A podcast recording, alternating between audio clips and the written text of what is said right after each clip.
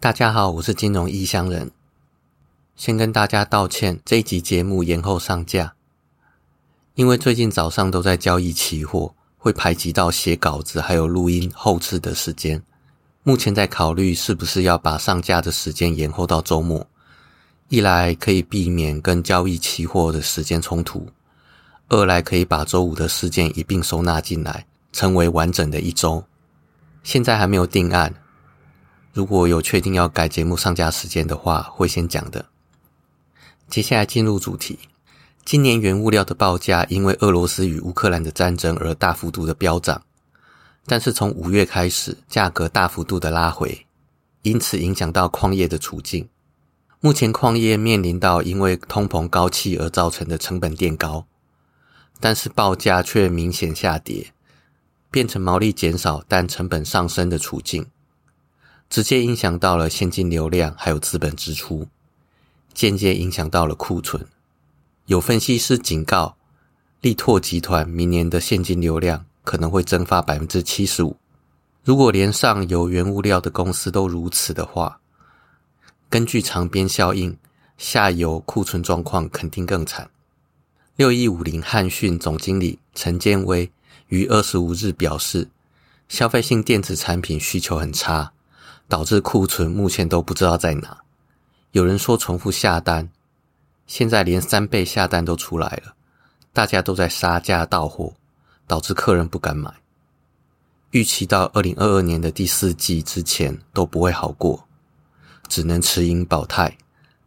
短期内看不到曙光，真的库存太高。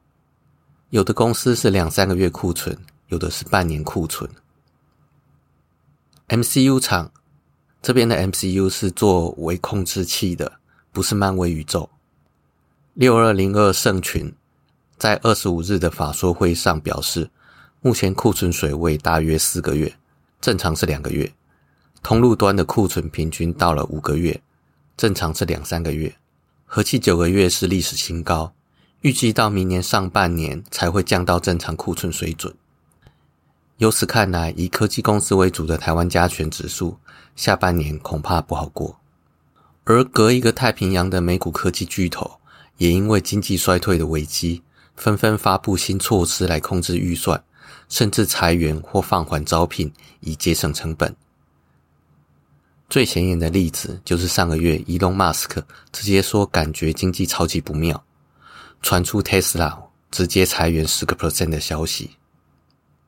花旗集团以 Nathan 为首的经济学家，在二十号给客户的报告中表示，目前预估今年全球经济成长二点九个 percent，二零二三年则为二点六个 percent，略低于预期。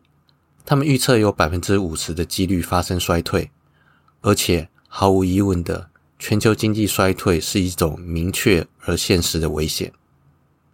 而花旗策略师马托西亚预估。一旦经济衰退的担忧确实发生了，油价将大幅度回落。如果是在 OPEC Plus 不干预，而且短线石油投资下降的前提之下，油价将在年底跌到每桶六十五美元，二零二三年底则可能跌到四十五美元。经济衰退是未来的事，当前最重要的忧患还是高通膨，所以费的这周升息三码符合预期。没有多升息，让市场缓了一口气，认为通膨还在可控制范围，没有进一步恶化。巴菲特说过，退潮的时候才知道谁在裸泳。现在来讲讲台股最近比较荒唐的事：前阵子闹得沸沸扬扬的南山人寿净值大幅度减损，影响润泰新、润泰全股价。而这两间公司决议把投资不动产价值的方法从成本法。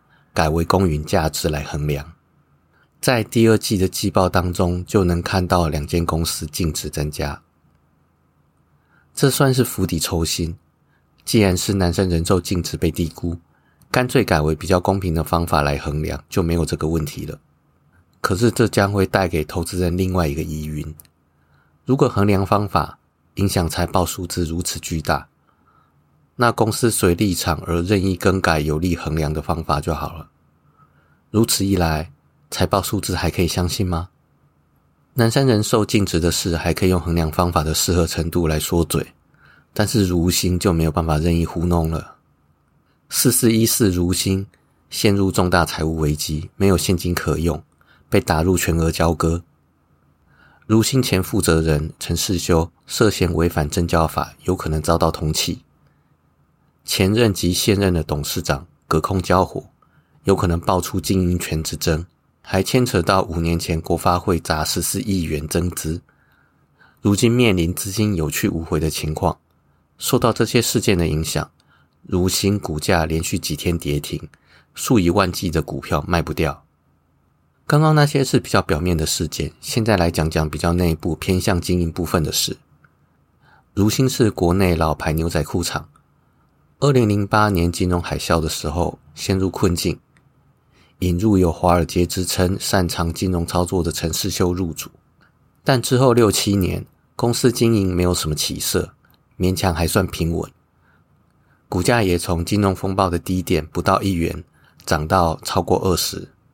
直到二零一五年，喜欢以小并大的陈世修大胆出手，并购比如新还要大五倍的大陆牛仔厂九地，此举造成业界哗然。也埋下了由盛转衰的主因。买下九地的隔年营收虽然成长七十六点五个 percent，但是获利衰退了一百四十五个 percent，连续六年亏损未曾获利，股价也从二零一六年三月的最高点二十八点二五一路下跌。之后，陈世修说服国发会挹注十四亿资金，隔年宣布以十四亿取得综合羊毛多数的股权。但是综合羊毛只有羊毛贸易，还有土地资产两种业务。说是这项并购要扩大纺织版图，这个意思是要生产羊毛牛仔裤吗？然而入主综合羊毛之后，隔年二零一八先卖地，处分了基隆七堵的土地厂房，再隔年二零一九再卖公司，出售子公司给国阳集团。这段时间，如新再以十四点九亿美元。买下了美国零售通路商，这两笔并购案都直接或间接小幅度增加如新获利，但始终没有为如新带来整合效益。明显看出陈世修想要透过他擅长的并购来提升如新的竞争力与绩效，但是没有做出成绩，也只是枉然。显然，这三笔并购并不能算是成功。第一笔以小并大买进同业，扩大规模，想以此增加竞争力。这类型的并购失败率相当高。比较有名的例子就是二零零二年菲奥利纳主导 HP 跟 Compaq 的合并。当时 PC 产业已经在衰落的过程中，菲奥利纳为了跟龙头 Dell 竞争，于是提出了这个日后让他离开 HP 的并购案。这个情境是不是跟这几年在衰落牛仔裤产业的如新很类似呢？第二笔并购综合羊毛，说是要扩大版图，但是从经营上看不到效果。第三笔并购美国零售通路商，勉强可说是自产自销，但是从数字上也看不到什么整合效益。从这三笔并购来看，往后如果碰到纯粹增加营运规模跟营收的并购，最好不要理会，因为失败的几率高，而且早就已经有论文研究，异业并购成效会比同业并购还要显著。也就是说，互补会比增加规模效益还会来得好。就算是比较有可能成功的异业并购，也要看他们整合后的经营绩效到底好不好，然后再去考虑要不要投入资金进入这种转机股当中。好了，今天就先到这边。我是金融异乡人，下周再见，拜拜。